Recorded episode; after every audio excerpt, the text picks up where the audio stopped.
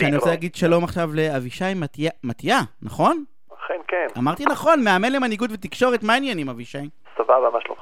נהדר, תשמע, אני כבר הרבה זמן רוצה לדבר על הפחד, והיה לנו שיחה מרתקת שבוע שעבר, ואני רוצה לשתף את המאזינים בשיחה שלנו, ותראה, אנחנו, יש כמעט בכולנו, איזשהו פחד מלהגיד דברים לאחרים, מלעשות דברים, ואתה יודע, אנחנו לא רוצים להגיד למעסיק שלנו שאנחנו לא, לא טוב לנו, או לבני זוג שלנו שאנחנו לא מאושרים, או אנחנו מתביישים לבקש עוד משהו, ואז אנחנו מרגישים שסלח הביטוי דופקים אותנו, ואז אנחנו פועלים ממקום אחר, או אנחנו עושים איזושהי נניח עבודה, ואנחנו מרגישים לא מוערכים, אז אנחנו לא אומרים את זה. יש בנו איזשהו פחד שגורם לנו לא לעשות את מה שאנחנו מרגישים שזה הדבר הנכון. ובעיניי זה אחת הסיבות המרכזיות, אם לא המרכזית, ליצירה של סכסוכים, ואני אני רוצה לדעת אם יש לך, קודם כל, נבין ממה זה נובע הדבר הזה בכלל. הפחד הזה. תראה, אני חושב שכל... מה זה פחד? פחד לכאורה זה רגש. למעשה פחד זה מחשבה. כי כשאתה, נגיד, בוחר לעשות משהו, בוחר לא לעשות אותו, אתה משתמש בראש שלך ואתה חושב, האם יצא לי מזה משהו, האם אני אפסיד משהו, האם אני אה, אה, אפגע מזה, ואז אתה מדבר על תופעה שהיא מאוד מאוד ידועה, והאנשים חושבים שהיא פסיבית, אבל לדעתי היא אקטיבית, זה ההימנעות. זאת אומרת, יש דברים שאתה רוצה לעשות, ואתה נמנע מלעשות אותם. למה אתה נמנע מלעשות אותם?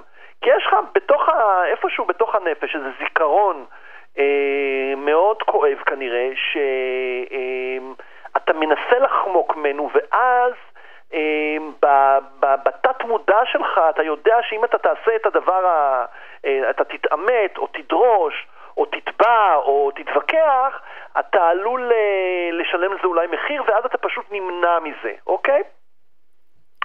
אבל זה כאן פסיבי, כי אנחנו כמעט לא שולטים בזה הרי. זה אקטיבי לגמרי. אתה רואה בזה אקטיבי? כאילו, אני חושב, אם זה אקטיבי, הייתי שולט בזה. אתה יודע כמה פעמים, אתה יודע, אני מנסה להשתפר כאילו עם השנים, ואני חייב להגיד שאני עושה עבודה, אבל לא מושלמת. לפעמים בא להגיד לי מישהו, תשמע, אתה יודע, כאילו להגיד לו כל מיני דברים שאני נמנע. למה אני חושב שזה כן אקטיבי? כי בתור בן אדם בוגר, אתה מודע, אתה הרבה יותר מודע לבחירות שלך. ואם אתה מודע לבחירות שלך, אתה יודע שאתה נמנע ממשהו, אתה יודע הרי שאתה נמנע, אתה לא עושה אותו. אז אתה, אתה בהחלט בוחר בו. אתה יכול לספר לעצמך כל מיני סיפורים, אגב, זה השלב, אתה יודע, זה אחד השלבים, אתה מספר לעצמך סיפורים, למה לא כדאי לי.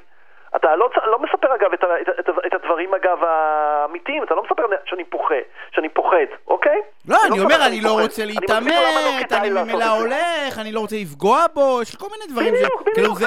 בוא, בוא אני לא רוצה לפגוע הרי, בגלל זה אני לא אומר לו מה שאני חושב עליו. אני, אני תראה. אז, אנשים... אז, איך, אז איך, איך פותרים את זה? כאילו, אתה אומר, אז זה אקטיבי, ואני מרגיש שאני, אני מרגיש שזה שולט, כאילו, אתה יודע, אני, אני חושב שרוב האנשים... שבאים ואומרים, זה משהו שזה שולט בהם, כאילו זה חזק מהם. אז זה תירוץ, ובעיניי. אתה, בגדול, אתה, כל דבר שאתה עושה או לא עושה, זו בחירה שלך. נכון שיש את העניין שאנשים מספרים, שאני לא כל כך שולט, זה מפעיל אותי, זה גדול עליי, זה גדול ממני, אתה יודע, אנשים אומרים את הדברים האלה. כשאני, כשאנשים, כשמישהו כזה בא אליי לאימון, אני מנסה, אתה יודע, ללכת אה, בשרשרת הזאת לאחור אה, ולראות אה, מתוך החיים שלו איפה היו אה, אירועים דומים, איפה, איפה הוא נמנע בכלל בחיים שלו, כי הימנעות אגב זה, זה התנהגות אה, רוחבית. אתה יכול להימנע ביחסים רומנטיים, אתה יכול להימנע ב, ב, מול הבוס שלך בעבודה, אתה יכול להימנע ב, ב, מול הילדים שלך, אתה יכול להימנע בכל מיני סיטואציות. זה, זה, זה, זה, זה הופך להיות מין תכונת אופי כזאת. ואז אני מנסה להבין, למשל, אחת השאלות שאני יכול לשאול את הבן אדם, מה אתה מרוויח מזה שאתה לא עושה דברים? מה אתה מרוויח מזה שאתה נמנע? מה, ואני, אתה יודע, והבן אדם מתחיל להתבונן ולפרק את המנגנון הזה לאט לאט. דרך חקירה והתבוננות, אנחנו קוראים לזה בלשון האימון, אנחנו מתבוננים בתודעה שלך, אנחנו מנסים להבין מה מנהל אותך, כי אתה אומר שזה מנהל אותך, ולאט לאט למצוא ולהיזכר במקומות ולפעמים להגיע לזיכרון מאוד ישן ששם אתה יכול מאוד מאוד להסביר למה אתה לא עושה את מה שאתה עושה. אני אתן לך דוגמה נהדרת. אתה אתן לך דוגמה? הייתה לי מתאמנת שהייתה מנהלת סגן בתל אביב, מנהלת סגן מאוד מצליח, וכל פעם שהיה איזה עימות או סלש ויכוח היא הייתה אה, אה, קופת במקום. עכשיו, היא מנהלת הגן, היא משלמת על משכורות, כל הכוח אצלה, ובכל זאת היא קופת במקום ואומרת על עצמה כמו גולם. ואז יום אחד עלה הזיכרון. חמישים שנה לפני זה, בגיל ארבע, היא עומדת בתוך הכנרת, מחזיקה כריך בידה, ולידה עומד חברתה גם כן בת הארבע, ומחזיקה כריך ב... ו... ו...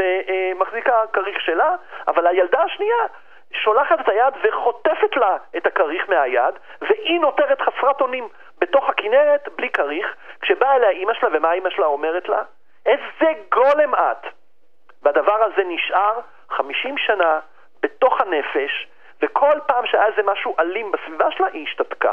עכשיו, כשאתה מגיע לזיכרון הזה, אתה כבר יודע מה מפעיל אותך, ואתה יכול להיפטר מה, אה, מההתנהלות הזאת, ולא להיות, אה, אפרופו, אתה מדבר על סכסוכים בתוכנית שלך, אפרופו, אה, כן, כן לדעת איך להיות אסרטיבי, אה, כן לדעת איך להתנהל מול הדבר הזה. להיות ברור, להיות ברור, אתה יודע, רק לפעמים על להיות ברור הזה חוסך את הכל.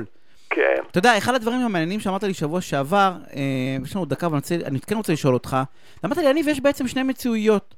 יש מציאות אחת, שהיא מציאות מדומה קראת עליה לדעתי?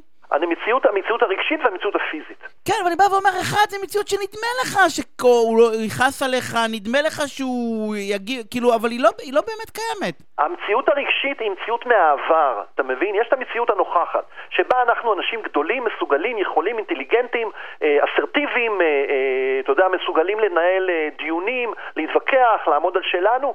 יש את המציאות הרגשית. לפעמים אנשים, המציאות הרגשית, הם ילדים בני חמש, שקופאים מול אבא שלהם שצועק עליהם. זה בכלל לא... לא קשור למה שקורה. זה לא קשור למה שקורה. זה, זה, זה, אתה יודע, זה היבט רגשי, זה זיכרון שמתיישב עליך, ובאותו רגע אתה מתנהג בצורה ילדותית, אינפנטילית, מפוחדת. בכלל לא קשור לאותו מבוגר.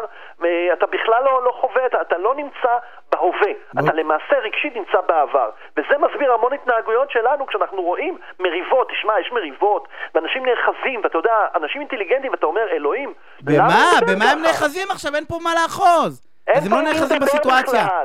יניב, אין מי לדבר, אתה מדבר כרגע עם ילד בן חמש, אין לך מה לדבר איתו. אבל תראה, אנחנו חייבים לסיים, אנחנו לא נעשה פנת המשך לזה, אבל העובדה היא שיש ההבנה שלפעמים בן אדם, זה לא קשור אליך, אלא זה קשור למציאות שהוא חי בו, לדעתי שווה, אתה יודע, זהב, אתה מבין את זה ואתה יודע להכיל את הדבר הזה, כצד שני לדבר הזה. אבישי, אני רוצה להודות לך, אנחנו חייבים לתת לפרסומות שערב מעולה, ואנחנו פרסומות קצרות וכבר חוזרים.